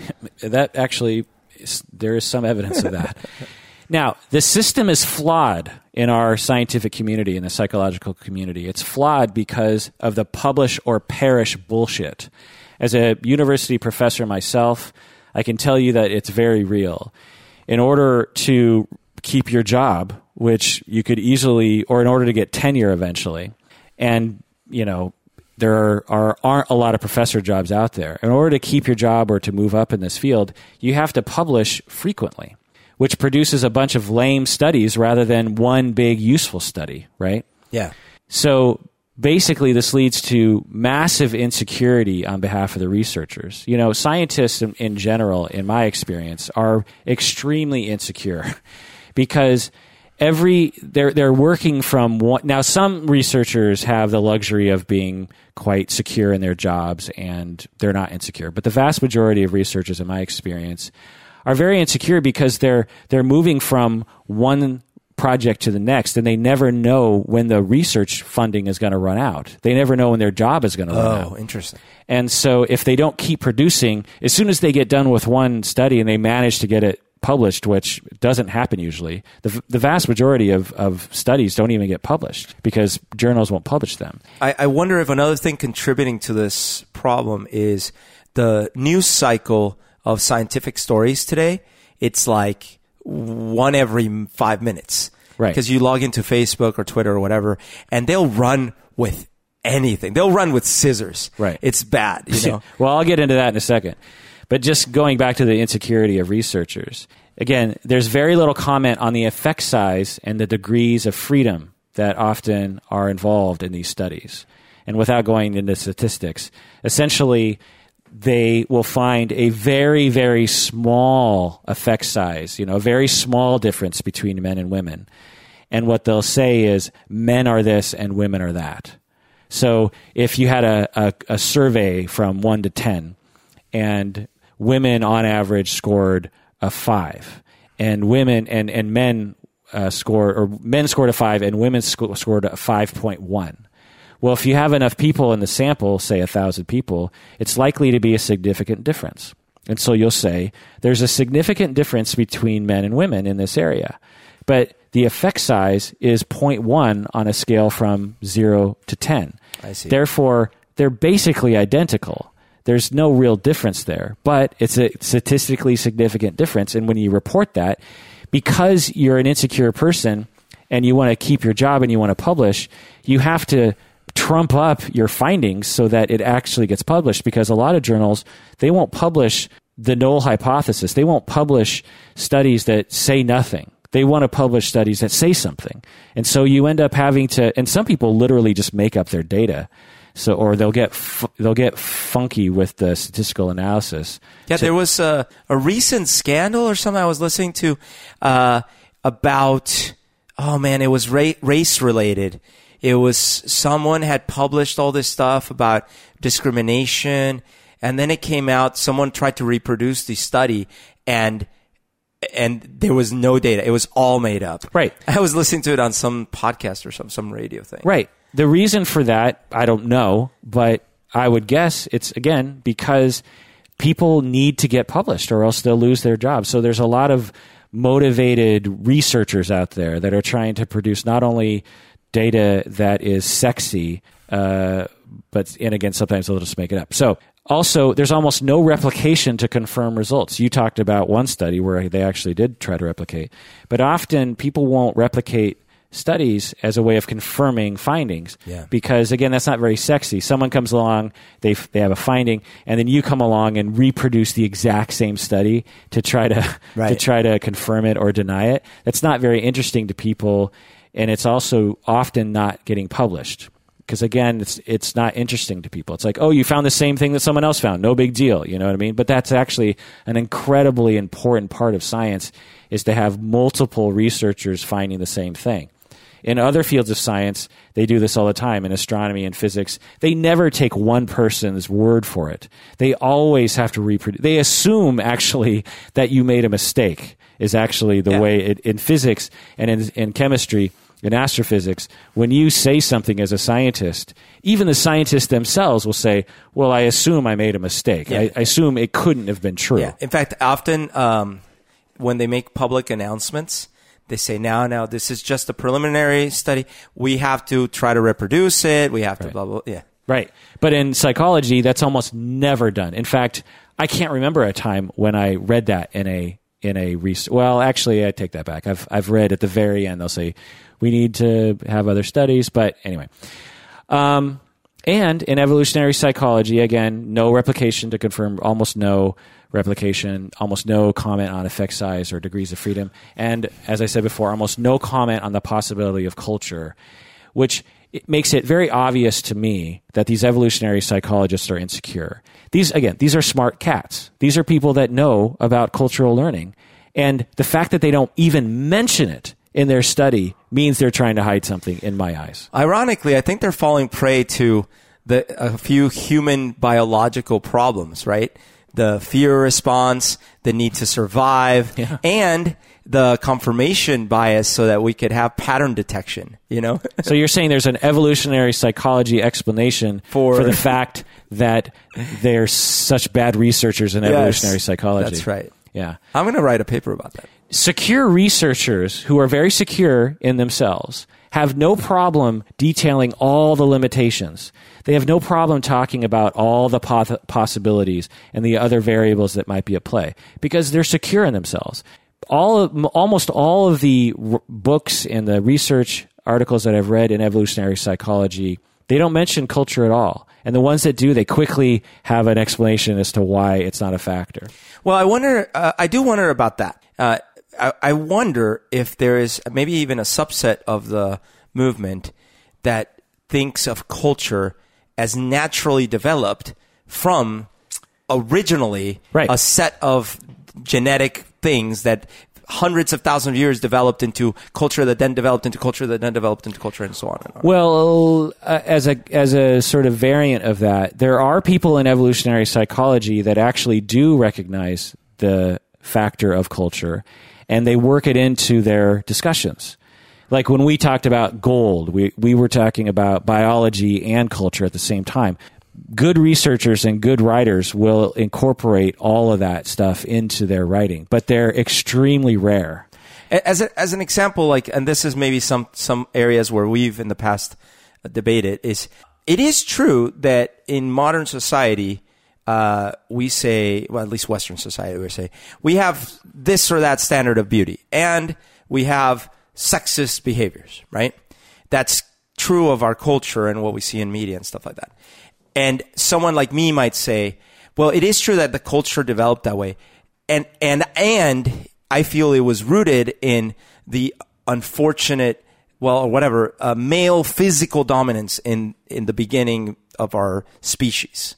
And then I would say, because of that, throughout hundreds of thousands of years, men got to call the shots, and therefore now we're in a situation many, many of, of sequences of cultures later where men kind of still call the shots. Right. And again, just to point out what you're saying is a highly speculative thing, could be true, hard, and very difficult to measure, but it but also includes culture within the discussion rather than saying, you know, men evolved blank and blah blah blah. What's not what's not hard to measure is, and, and this is where I where I think like because you know a lot of times we're trying to see like okay why is there so much violence against women right? Like for example. Um, and the the thing is like our human- evolutionary psychology often has a thing to say about that. yeah that's probably right. but I'd say our human history has been extremely violent Okay, so Right. that statement is impossible to verify what you just said. what do you mean We, and we've argued about this before. You you and I are both interested in history. yeah And I know enough about history and enough about anthropology and enough about when they study the bones of humans and this sort of thing. Did we likely evolve a psychological mechanism of wanting to garner resources for ourselves, food and water and comfort, at the expense of whatever we can exploit? then, yeah, I would say Yeah. that that's probably true. Did we also evolve a psychological mechanism of compassion for any human being or animals that seem to resemble us? The answer is probably also true, yes. Did we evolve a psychological mechanism that when someone takes something from us, that we get angry and might have an urge to be violent with that person? The answer is yes. yeah But to say a statement like humans are violent or something, do you know what I mean? Those are the kinds of statements that people make. And, and I just say, like, well, what do you mean by that? Yeah, yeah, violence was the wrong word. I, I, I guess ultimately what I'm saying is just like you're applying a strict, rigorous approach, or you want to apply that to, for someone making a evolutionary genetic argument, I'd say culture also evolved and, Totally. and we have to do it. And I know you're not saying otherwise, but I'm saying we just also can't say clearly, you know, because a, a I hate to throw a feminist under the bus right in this example, but a feminist might say something like, the only problem is that our current imperialist capitalistic U.S. culture does blah. Right. And I would say, well, Jesus, this comes throughout a hundred, again, a hundred thousand years of cultural evolution. That, right. You know, So this is another debate that I often find myself in the crosshairs of both sides. Because if I point out the possibility of a biological basis, the mm-hmm. feminists will hate me, even though I'm a feminist myself.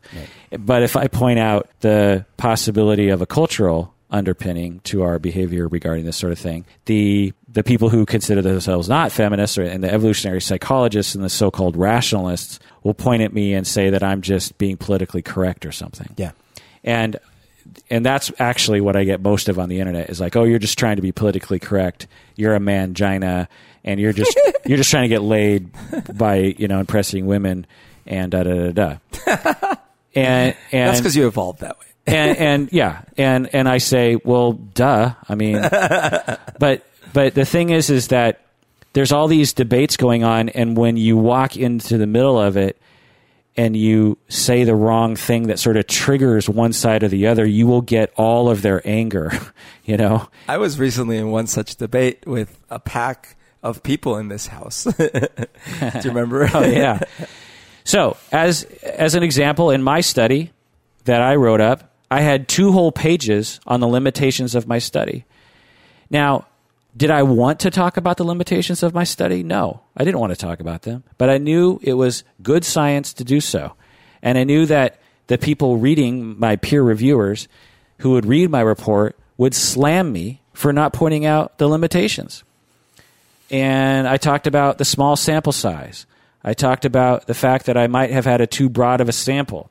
I talked about how when I asked people to remember what happened to them in the past, I pointed out that maybe their memories were inaccurate because it's impossible to know if they were remembering correctly. Yeah.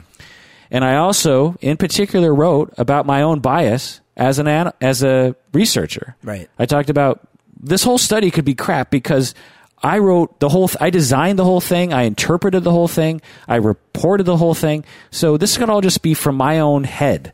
It could be completely divorced from reality. I said that. I mean, I didn't. Not those words. And now, does that mean my entire study is crap? No, it means I'm a responsible researcher who acknowledges reality, and it's shameful, shameful when these so-called scientists don't talk about the limitations. Shame. Shame.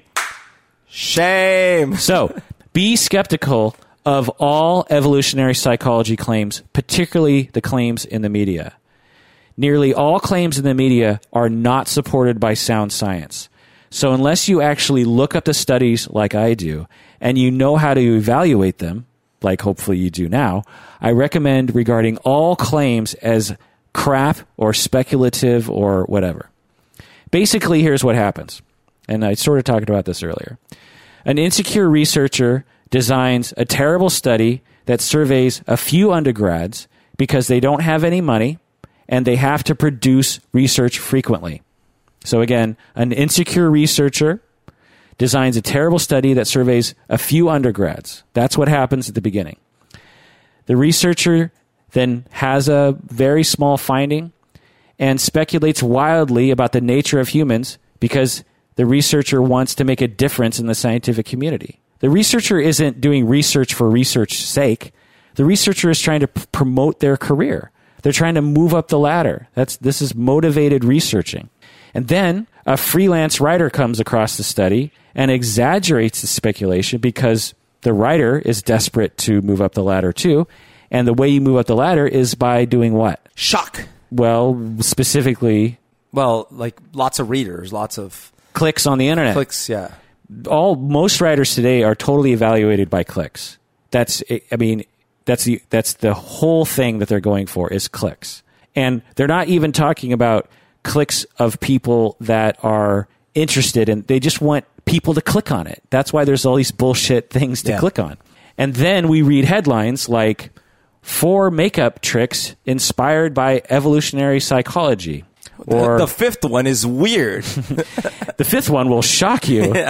or evolutionary psychology explains why haunted houses creep us out. These are all headlines I just found just by Googling evolutionary psychology in the news. Or another one, the evolutionary psychology behind the terrorist. These are headlines, okay? And they involve evolutionary psychology research. But it, if you walk back through time, it all began with an insecure researcher who, a, who designed a terrible study and only surveyed a few undergrads because they don't have any money to do anything different. I do wonder what is the primal need we are fulfilling when we click on those things. Is it the surprise aspect? Uh, usually, in general, the psychological mechanism that we probably evolved is to be safe. Is is our anxiety? Oh, right. And a lot of these are like, you're gonna die. Find out four ways how to not to die. Right. Well, even the four makeup tricks inspired. People are gonna think you're ugly. right. Four makeup tricks. Right. And so here's a way to get accepted by your tribe, and we've we've very likely evolved a mechanism for acceptance around tribes. I mean, why else would so many biological alarms go off when you are embarrassed or when you have to give a speech in front of people? And I wonder if the uh, Schadenfreude type thing is also in play in some in some way with some of them. Right? Some of them is like, huh, the ugliest dresses at Walmart. You know, Right. you won't believe the sixth one. Right. It's all it's all based on, you know, very obvious social psychology phenomenon. Okay. So, here's another reason why we should really slam evolutionary psychology. And we talked about it a little bit before because evolutionary psychology, many of the claims are destructive to our society. Many dubious studies I don't get that part though. What? You didn't give me examples of that part. What? Why they're destructive. Right. So let me talk about it. Many dubious studies support sexist and racist notions like women are catty with each other, men are better suited for the workplace, men are obsessed with sex and don't want emotional closeness, women only want emotional closeness and don't want sex. Men are pre programmed to rape and sexually harass women, and marginalized people don't have what it takes to succeed. These are notions that have been supported in the past by evolutionary psychology. For example, Kingsley Browne is a professor of law at Wayne State University and has published a number of books and articles on evolutionary psychology. Kingsley Browne wrote an article in 2006, and I quote, Despite the assumption that prohibitions of discrimination would lead to economic parity between the sexes, men tend, for reasons traceable to our evolutionary heritage, to engage in behaviors that cause them to earn more money than women and lead them to occupy the highest organizational positions at disproportionate rates. He goes on to claim that sexual harassment is a natural male tendency. So again, I just want to read his his statement here. And again, he's a professor at Wayne State University and has written a number of books, published a number of popular books on on and articles on evolutionary psychology, and he, he's respected in the community. He says, despite the assumption that prohibitions of discrimination would lead to economic parity between the sexes, what he's referring to here is, despite the fact that in the workplace we've tried to reduce uh, Harassment. harassment uh, and economic uh, differences between men and women. Men tend to engage in behaviors that cause them to earn more money because of their evolution. So he's basically saying that even though we've tried to change, we've tried to make men and women equal in the workplace, our biology has prevented us from actually establishing equality between the sexes in the workplace. That's what, that's what he's saying. This is fucking ridiculous. The idea that we've already eliminated the inequality in the workplace and in our society is demonstrably and empirically false.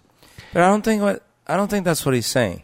I also don't think so. I, I tend to disagree that we should disagree with conclusions.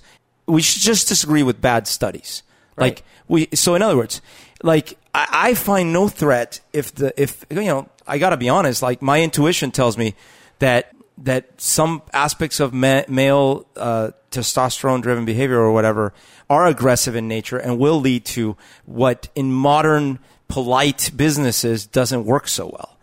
And I think that, Right. that you have to curtail that actively with laws and threats of being fired and example videos and all these sorts of things. Uh, but his study might be bullshit, or his he might be concluding out of random. It is, but yeah. take it from me. Yeah. His now getting to your point. Are there differences between men and women biologically? Yes. Are there psychological differences between men and women uh, biologically? Uh, probably. Hard to say, but probably. And do some of those differences uh, manifest in the world in some ways? Probably. Do those things manifest in men earning more money than women? That is quite a leap. You know, just a simple counter to, to say say men are more aggressive or or more competitive or more you know right brained or whatever you want to say. They're they're more uh, goal oriented, shall we say? They're more interested. They're more dedicated or whatever. Well, oh, even though that's likely not true, and as research has found there to be very little differences between personalities of men and women. But let's just say that's true. Well, a very easy counter to that is the workplaces are designed historically by men and therefore are suited for men. yeah, So if you designed a workspace uh, for women, then wouldn't women perhaps succeed, succeed more Yeah, than absolutely. men? And But- so, but so that, it's like- not yeah. that men are better in work in the workplace. It's that perhaps men are better in a male focused workplace. But I think that's the point of folks like me. I don't know what I call myself, but I, what I would say is like the the world that we live in right now is not being run by hundred thousand year old white men in a dark room, right? It's being run by people that have been alive at most 80, 90 years.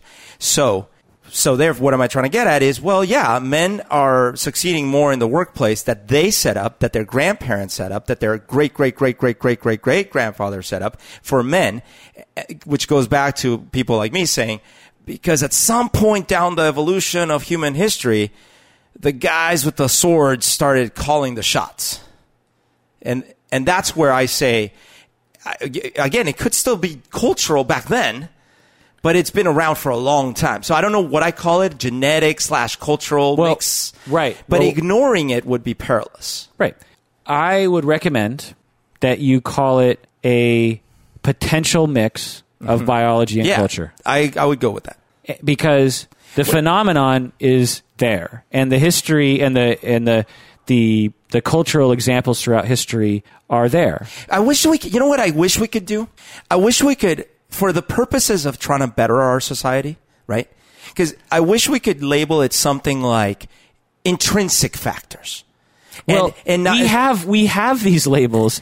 They're in social psychology. fine, fine, fine. They're, the, they're they're just not in evolutionary psychology. Social psychology concerns themselves very much with Right. all the things we've talked Right, about, right. but they don't speculate as to the Okay. biological basis. It- they, it's not they just well say publicized. they just say this. Well, in my world, social psychology is huge compared to evolutionary. In Yeah, fact, I- evolutionary psychology is a small subset of social psychology. Social psychology is massive in my field, and not in the, it seems like not in the media. Yeah, That's right. media. Because what I said earlier Yeah. is that our culture indoctrinates people into certain notions that lend themselves very easily to, to evolutionary psychology. That's why evolutionary. No one talks about social psychology in the media because it, it doesn't appeal to us the way evolutionary psychology. We love talking about the differences between black people and white people and Yep. young people and gay people and women and da da da da. We love that because we're taught that from an early age. Men wear blue and girls wear pink and men are puppy tail puppy dog tails and everything that smells and women are sugar and spice and everything that we love categor- categorizing things Yes. And by the way, the reason I'm saying that, and I'm glad that there's already a field that does that, I wish it would get more attention, is because um, I think we do ourselves a disservice when we try on the on the on the change side of the equation. We try we we I'll group myself. Sometimes we idealistically think things should change overnight. Everyone should be this way. And as here's an example, like. Um, uh, gay gay marriage, like gay marriage in this country, right? It's like that should be true now, okay. But the reality of the situation is that there's a huge population still that is aging, and maybe it's thirty percent of the country or something that grew up in a very different society, and they're they're they were taught completely differently, and you just don't get to change their head overnight. So it's not realistic to say, well, no, starting tomorrow, everyone should agree that this is the right way to go, right? And, and if we don't acknowledge those realities, be them psychological, be them cultural, be them genetic, be whatever, then you hold back whatever it is that you're trying to change. Right. Well, what you're talking about is just the phenomenon of human beings. Yeah. The way that human beings tend to act. Yeah. And whether that's cultural or biological, it doesn't matter. We can measure, you know, the study with the 38 people in Boston, they found something about 38 people Yeah. in Boston. Why they're that way, we will probably never know in our lifetime. That's right. But they found something, and, and that's interesting. It's interesting that it- when you get a little sick, you tend to prefer a little bit more, you know, attractive candidates. That's that's, right. an interesting thing. Why is that? We have no way of really knowing that right now, but it's an interesting finding. So rather than be like, oh, hey, why, why, we put together a group of 20, 20 some year olds in charge of a lot of money and they're doing really reckless things and throwing crazy parties with strippers. How can that be in an age where we should all be very this way or that way? It's like, well, okay, but you're ignoring, call it whatever you will, but you're ignoring the intrinsic factors that a set of 20, 20 year olds in the east coast of this country has going for them. And that is that they are after power. They are after this. They are full of testosterone. They are all these things. So it's like, at least let's not be surprised. Let's try to be aware of that so we can try to change their environment, their surroundings, their education, the, what they're going after, all these other things. I see what you're saying. So you're saying that regardless of why people are the way that they are, we shouldn't just treat people as so malleable because for whatever reason they probably have certain uh, psychological realities that Yep. are that that are quite rigid Yep. whether it's from biology or culture It- it- that's that's it. And so I, at the end, you're you're right. Like it's it's nearly impossible to prove, at least with our current abilities, so many of these things. Yeah, and, and and just getting to your point about people's political views about gay marriage, that exemplifies it perfectly. A hundred years from now, old people will be pro gay marriage. Right. You know, but evolutionary psychology prior to recently would have said, well, obviously we're against gay marriage because we evolved to be you know, to hate certain things that are unnatural or something. And I'm and I and if I dug far enough, I'm guessing I would find a statement like that. Sure. But here we see this this difference, and why are people that way? Well, it's probably a mixture of biology and and learning. And let me again repeat my critique of evolutionary psychology is that many studies within evolutionary psychology do not follow the main principles of evolutionary psychology. And the reasons are understandable because of the publish or perish thing and because the researchers are desperate to get published and it leads to shoddy science. Dr. Christopher Ryan on Psychology Today, author of Sex at Dawn, he wrote on Psychology Today, he said, while evolutionary psychology offers a valuable way of thinking about psychological development and life in prehistoric environments, many of the most prominent voices in the field are less scientists than political philosophers. They choose some aspect of modern life and construct elaborate justifications located in an inaccessible ancient environment. Often the fact that their story seems to make sense is the only evidence they offer. For them, it may be enough, but it isn't enough if you're aspiring to be taken seriously as a science. Does that make sense? Yeah. So again, he's basically saying that evolutionary psychology offers, you know, some things to us, but that many of the prominent voices within evolu- evolutionary psychology are not so much scientists as they are political philosophers. You know, they're they're they're speculating. They're they're thinking outside the box. They're they're they're exploring, shall we say? And they will often choose some aspect of our Western life to justify their musings. Yeah. And they don't provide any data, any good data to back up their claim. And they will just point at what's happening in our society as evidence for their speculation, as if that is evidence for their speculation. What do you think of um, why do we have psychopaths? Why was that whatever set of genes not you know bred out uh, a while ago considering they're damaging. And then the one hypothesis comes by and says well we've noticed a lot of psychopathic traits in people in power. So perhaps what happened was that the ne- the extreme psychopath was a s- unfortunate side effect of developing a lot of these traits that are a little more unfeeling a little more you know pragmatic and so forth. It's extremely difficult to know the answer to that question. Why do we have psychopaths emerge in our society? Why is that? And the hypothesis, again, without being able to experiment on humans, we'll, we'll never know. But the the hypotheses are in evolutionary psychology, and I'm just guessing this. The hypothesis is out there. I don't know if I've read it. Is that it is beneficial to have a certain amount of your population become psychopaths so that they can do things that a dispassionate person can only do. You know, like they can kill the, an entire neighboring tribe or something when need be, or they can kill a tyrant when need be, or I don't know. There's there'd be some benefit to the tribe that a psychopath could provide. Like they'll they'll often say about ADHD that we evolved that variant yeah. because you need a certain amount of your population to be those kinds of people that are highly directed towards a particular stimulus like like a boar or something right my my uh, understanding of special forces in this country i don't know if other countries is that and probably just only certain special forces they tend to look for those kind of traits in potential uh, candidates because they want people that can go in and almost unemotionally do a lot of really sure. hard, nasty things. So that's the speculation. And they'll often use that kind of example, which is ridiculous because that's totally a modern manifestation of, of our society. I mean, it's not like, well, anyway. So, so that would be the evolutionary or the biological ex, evolutionary uh, explanation.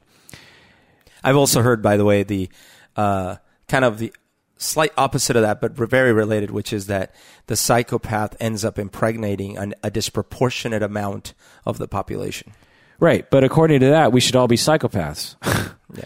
Because if, if it's an advantageous trait in reality, then we should all be psychopaths. So I think I think it was coupled with lots of psychopaths end up getting killed or something. Right, and so here here's another point: is that evolutionary psychology will come up with diametrically opposed hypotheses. They'll mm-hmm. they'll say things like that, like, "Oh well, you know, psychopaths they're better at at impregnating women."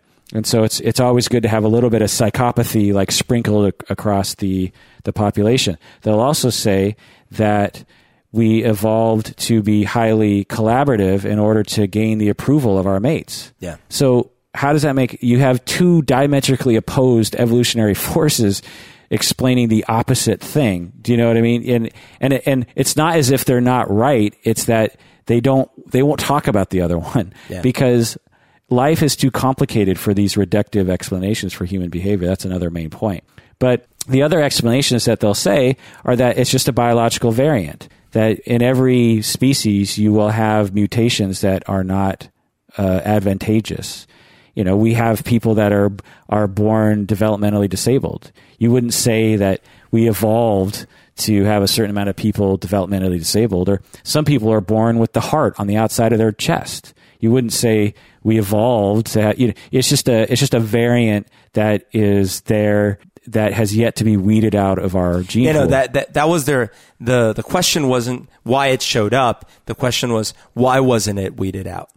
But there are many things yeah. in our gene pool that are obviously not advantageous that have yet to be, or they don't present enough of a problem to reproduction that they've yet been weeded out. Like, and some of them are huge, but they're past the reproductive years a lot of times, right? Like cancers and things. Right. Uh, so that that so there's lots of different speculations as as to why that is. Another speculation is that it's purely something that has been around in our modern society. That if we lived as we lived in on the African Pleistocene, we wouldn't see psychopathy because we would raise babies the way that they were meant to be raised, which is much more touch, much more contact with their parents never in a crib, never left alone, always with their family. You know, you lived in one one tree or one cave or you know, you didn't have separate rooms for the children and and maybe that's why it's showing up is because it's a product of our modern environment. But again, there's no way to know any of this stuff. We do know that there seems to be a slight biological genetic basis because because psychopathy seems to run in families even when people aren't raised in the same family. Yeah. So there seems to be some biological disposition, but does that what does that mean? Is there an evolutionary psychology explanation or is you know there's a lot of different possibilities as to why it's it's happening and it's impossible at this point to know the answer to that question.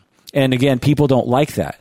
People want an answer and particularly the people saying the answers, they love the answers, particularly if, if they get a benefit from getting, from having an answer. If they're writing a book, if they're having a study, if that's their field. You know, if you go to, to an evolutionary psychologist that labels themselves as an evolutionary psychologist and you ask them a question and they, and they, you know, what are they going to say? Uh, actually, my science can't answer that question because my science isn't good enough yet. That when have you ever heard a scientist say that?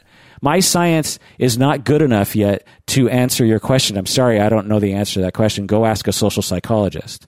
No scientist answer at least in evolutionary psychology answers a question like that. They're going to provide an answer, and if the person is stupid enough to believe their answer, then it's a win-win for everybody. Yep. What's the final word, Berto, Berto on evolutionary psychology? I think that in the coming years, we will have increasingly interesting techniques that are uh, machine learning driven that might give us more understanding about genetics, meaning a really deeper understanding of what genes cause what things and whatnot. That's going to be interesting. But as of right now, the state of the art, um, I can see from your examples that why you are normally so frustrated because I, I hadn't quite gotten a good understanding why you were so frustrated, but I am frustrated by those examples as well. I think normally people like me approach the subject so much lighter than what you have to approach it as. That I am okay speculating, you know, that's probably because we like big butts or whatever, right? Um, because I'm not trying to publish. I'm not trying to change society with my publish. But I understand that from your perspective, you, you see these conclusions and then they have big effects in your field and it's gotta be frustrating. So you've given me a greater understanding why you're frustrated. All that said, I still think it's because women like to mud wrestle. They evolved on the Africa. I mean, there's probably a lot yeah, of mud. there you go. There's lots of mud and oh, we solved it. I've never been to Africa, but my stereotype of Africa is there's tons of mud everywhere. Tons of mud. Tons of mud. And there was always mud, even back in the lush days. Yeah. and, you know, of course, women love to mud wrestle because men love to watch that, and women evolved to do everything that men like. Well, if you think about it, they were all running away from the cheetahs, and the cheetahs run really fast. Yeah. But just like in Predator, if you drop into the mud, the cheetahs, their heat vision can't detect you. Oh. But the oh. women didn't want to be the ones to get killed, so they started trying to get on top of one another. So, you know, you go down, no, you go down. And then men got so turned on that the cheetah ate the men. So the women realized, aha, if we don't want to get eaten by the cheetah, all we have to do is mud wrestle. The men will look and get distracted and the cheetah will get the men, not the women. And Right. that's why men love mud wrestling. All right, well, that does it for another episode of Psychology in Seattle. Thanks for joining us out there. Please take care of yourself because you evolved to deserve it. Or you're culturally biased to deserve it. Or you were culturally taught that you didn't deserve it, and you have to tell yourself that you deserved it because you do deserve it.